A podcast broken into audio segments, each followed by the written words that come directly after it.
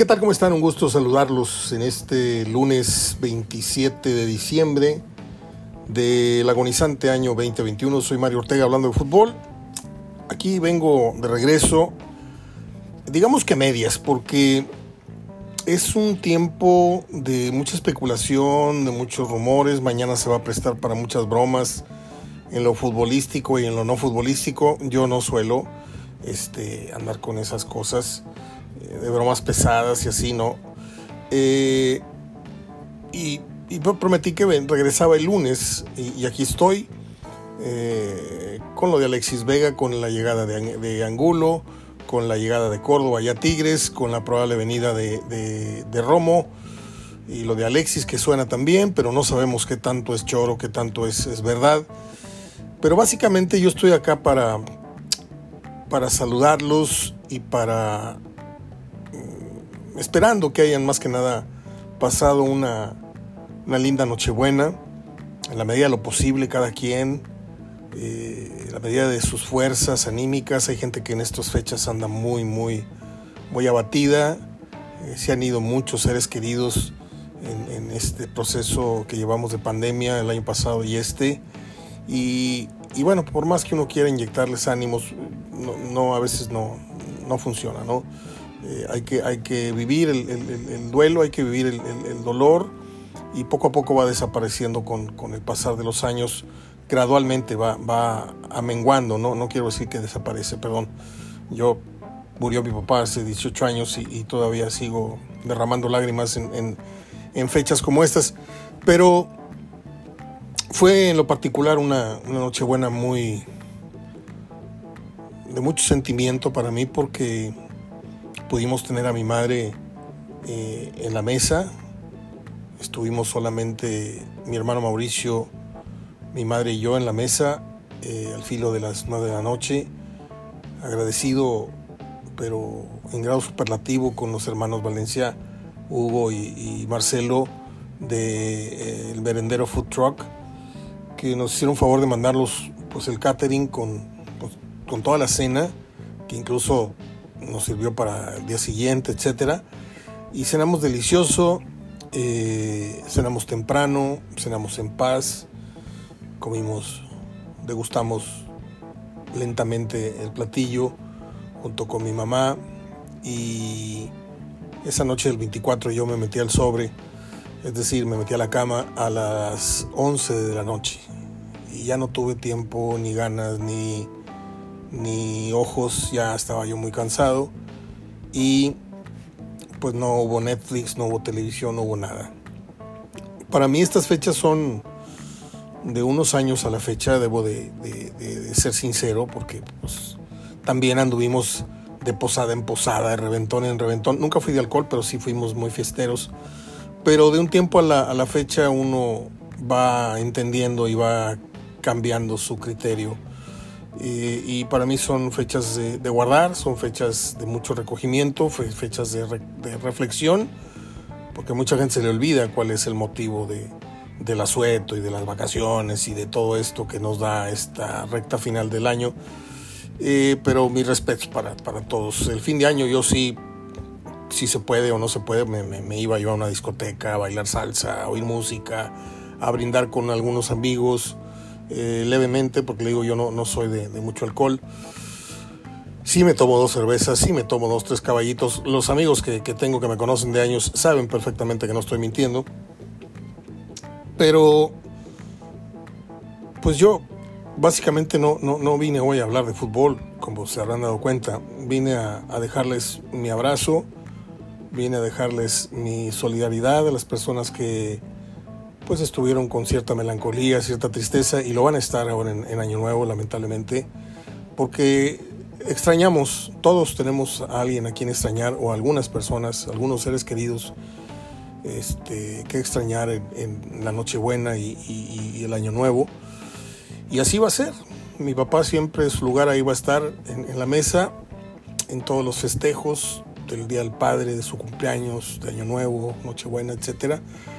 Y seguramente usted que me escuchan pasarán por idéntica situación, idéntico sentimiento. Mañana vamos a tener a Juan Reina. Ya está pactada la entrevista la charla con Juan Reynaloa y con Sergio Verdirame. Es martes y con él con ambos, cada quien en su espacio, vamos a hacer un pequeño recuento de cuál es el saldo que deja el 2021 para el fútbol regiomontano. Se marcó la histórica partida del Tuca Ferretti, eso que muchos ansiaban, por no decir ansiábamos. Otros pensaron que ese día tal vez no llegaría nunca, que lo querían eterno en la silla de los Tigres. Y hoy estamos viviendo ya la metamorfosis de una nueva era, de una nueva época, de un nuevo perfil, de una forma nueva de jugar, de nuevas caras. Yo nunca me imaginé, se lo digo no porque sea un crack, pero yo nunca me imaginé que un jugador del potencial, y yo pensaba que era muy, muy cotizado, muy, muy valorado por la... Yo nunca me imaginé que fuera a caer en Tigres algún día, o a Monterrey. Y pues ojalá y la América sepa bien lo que está haciendo, porque le está dando una potestad, le está dando un poder muy fuerte a Solari, al grado de... pues no me gusta, y aparte no lo quiero en el equipo porque pues al parecer es manzanita podrida en aquellos lugares. No quiero yo hablar mal de Córdoba. Aquí está llegando a la protección y al cobijo de nuevo con Miguel Herrera, que ya lo tuvo, pero las versiones que me cuentan a mí las fuentes que tengo en el Distrito Federal, Ciudad de México quiero decir, que para mí siguen siendo el DF, son que el muchacho perdió tantito piso, ¿sí? Y que las fiestas, y que las mujeres, y que el peinado, y que esto, y que el otro, y las redes sociales, y que le bajó la novia no sé quién, y andaba en un lío ahí y todo eso a Solari, que es un divo también, pues como que no le cayó bien. Y si a eso le agregas que Solari lo quería poner en una posición en la que él no se sentía cómodo, Sebastián, pues eso rompió totalmente con la comunicación diáfana que debe tener el jugador con el técnico y viceversa. Entonces, pues dijo el técnico americanista, no lo quiero, y a ver a dónde lo acomodan o a ver qué me mandan por él. Pero y lo extraño es que América como directiva, como institución, le haya permitido al técnico argentino esta situación, en lugar de decir este jugador es el futuro en muchos sentidos de tal vez el medio campo del fútbol mexicano o en alguna situación. Y no, América y Chivas y Pumas están haciendo cosas que yo realmente nunca me imaginé que fuera a ver. Por eso dije hace muchísimos años, aquí la vengo diciendo esa frase, el mapa futbolístico dio la vuelta. Y ahora los de arriba están no tan arriba, y los que eran medianones ahora son los que mandan. Finalmente se está imponiendo el dinero.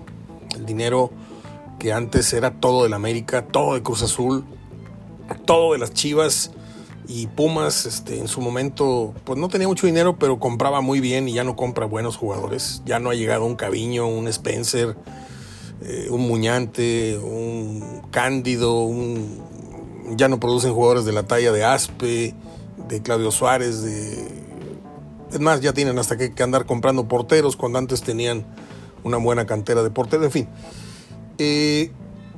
estaremos hablando con Sergio Verdirame y con Juan Reynaloa de las memorias que dejó este 2021, quién sí, quién no, con qué calificación terminaría el año Javier Aguirre, qué calificación le ponemos en este año dividido en dos al proyecto Ferretti que se fue y al primer torneo del Piojo Herrera. ¿Qué jugadores están llegando a la otra orilla ya en su ciclo como Tigres y como Rayados? Aunque yo veo a Rayados en un proceso ya muy, muy marcado de renovación.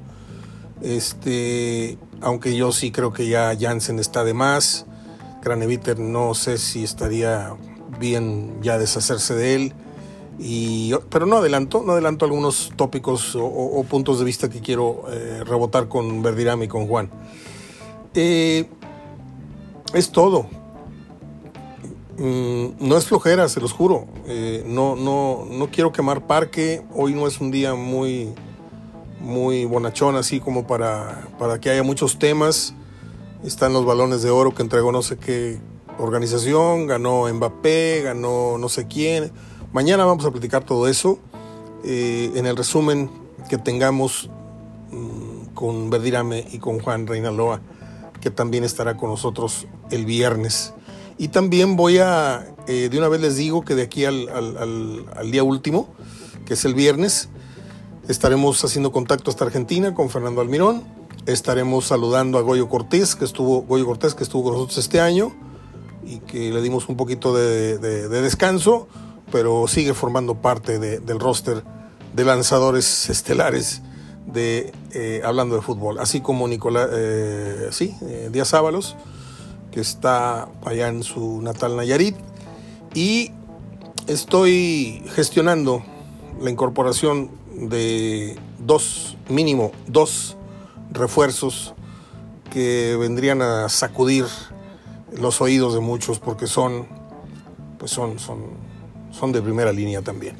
No digo que los que estén no lo son, al contrario, pero vendrían a reforzar muchísimo el staff de analistas que pretendo ofrecerles día con día, semana a semana, mes con mes y año con año, como ya tenemos ya 17 haciendo este podcast y cumplimos 39 años haciendo periodismo en diferentes etapas, televisiva, radiofónica, en prensa escrita. Estuvimos 12 años para el Regio Deportes, estuve 3 años para el periódico Metro, estuvimos en El Porvenir, estuvimos en revistas, estuvimos...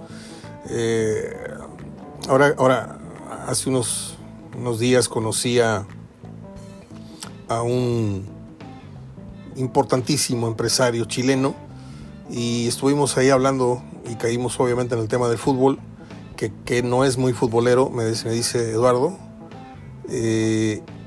y le dije que curiosamente yo no conozco Chile, pero tuve que ver mucho con ese país, puesto que fui por varios años, aproximadamente 7, fui el corresponsal para Radio Nacional de Chile, en donde yo comentaba en el programa en donde estaba Alberto Quintano, antes de que viniera a hacer acá las funciones de directivo con Cruz Azul, mucho antes. Y también estuvimos 5 años para la radio cubana, imagínense, para Radio Rebelde. Ahí me tenían dando reportes de béisbol más que nada, porque también le atoramos en su momento muy fuerte al béisbol y a otros deportes, el fútbol americano, etcétera. Ayer qué paliza la de los Vaqueros, ¿eh? Ayer se me salió una lágrima porque me acordé de las veces que lloraba yo de vergüenza y de coraje cuando los Pieles Rojas de Washington, que ya no existen más, ahora son simplemente Washington, le pegaban de todas a Dallas en el Acción de Gracias, en el fin de año. Le estoy hablando de la época de Roy Staubach, le estoy hablando de la época de Calvin Hill, de Robert Newhouse, de Cliff Waters, le estoy hablando de Bob Lilly, de Cliff Harris, perdón, de Charlie Waters, de aquel equipo de Dallas, 70, 71, 72, y Washington era el coco de Dallas, y por eso se creó el clásico nacional, que es ese precisamente. Y ayer que vi la paliza, me empecé a acordar de muchas cosas, le digo, se me salió una lágrima porque... pues me acordé de muchas cosas que tienen que ver siempre con mi papá, que nos llevó muy, muy niños y a justo a tiempo, porque luego lo tiraron el Texas Stadium. De ahí recuerdo que salimos y por ahí debe de haber una maleta como con todos los banderines de la NFL, pero con sus diseños originales, ¿me entiende? Tenía yo mi cuarto lleno de banderines de fútbol americano. Todos los de Chicago, el de bengalíes, el de los potros de Baltimore, el de Nueva Inglaterra, el de todos. Y del otro lado de la pared tenía todos mis pósters de fútbol. Y ayer que vi la paliza, dije yo, esta no se la van a sacar en 100 años. Si es que en 100 años existe todavía la humanidad y la NFL, en 100 años Washington no se saca una paliza como la del día de ayer. Y mire que no lo pudieron hacer cuando Dallas anduvo de la rechifosca todos estos años anteriores. No creo que llegue al Super Bowl Dallas, pero va a dar pelea. Hablando tantito de americano. Bueno, les dejo un abrazo de gol. Son 15 minutos de este sermón de Navidad que les estoy dando. Ojalá y pues les hayan traído un cariñito, por ahí un regalito chiquito o un pastelito o unas empanaditas. Siempre un cariñito en Navidad por ahí nos llega. Yo soy muy afortunado. No les puedo decir todos los regalos que recibí, pero me quieren mucho. La verdad estoy muy, muy, muy, muy consentido. De ahí poco a poco les voy a ir diciendo, si me animo. Yo nomás les voy a decir que tengo una grabadora retro, una grabadora de cassette, y puedo pasar los contenidos de cassette a archivo MP3, que es uno de los regalos, uno de los 13 regalos que recibí. Me llegó un maratón. Amazon llegaba aquí cada media hora. Me llegó un maratón de cine. Está espectacular. Son 2000 preguntas. Y bueno, ya le voy a parar. Les dejo un gran abrazo. Mañana iniciamos o reiniciamos ya en forma con la recta final del año para charlar con Sergio Ariel Verdirame y con Juan Reynaloa, y luego lo haremos con Fernando Almirón hasta Buenos Aires el miércoles, jueves, y también vamos a campechanear esos días con Goyito Cortés y con Díaz Ábalos, y por ahí si logro hacer contacto con uno que otro invitado especial, no son los refuerzos, con uno que otro invitado, por ejemplo el matador Luis Hernández, que lo quiero volver a saludar, Paco Uribe en León, varios jugadores que no he quemado sus cartuchos, a pesar de que ahí los tengo y hablo con ellos, muchos exjugadores, el Flaco Gómez que está en Morelia, muchos, no le miento, son 30, 40 exjugadores que tengo ahí, con los cuales pues intercambiamos puntos de vista y cosas, pero pues no sé, nunca me he animado yo a decirles, oye, tengo un programa de radio, ¿no quieres participar? Lo voy a hacer, a ver quiénes están en disposición. Les dejo mi abrazo de gol y mañana estamos en contacto aquí en HDF Radio. Gracias a los hermanos de Merendero Food Truck, a Hugo y a Marcelo, por pues la tremenda cena de Navidad que nos proporcionaron. Gracias también a Paco Esparza, a Francisco Esparza padre y a Paco Esparza, que son los de los tablones para las carnes asadas con los diseños personalizados, gracias también a ellos, y gracias a Gerardo Salinas Pola por el apoyo de todo este año.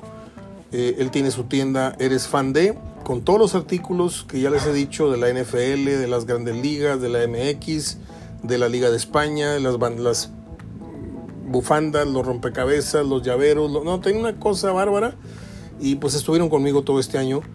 Y les agradezco. No es programa todavía no es el programa de fin de año, pero ya estoy con los agradecimientos. Ya me fui. Abrazo, hasta mañana.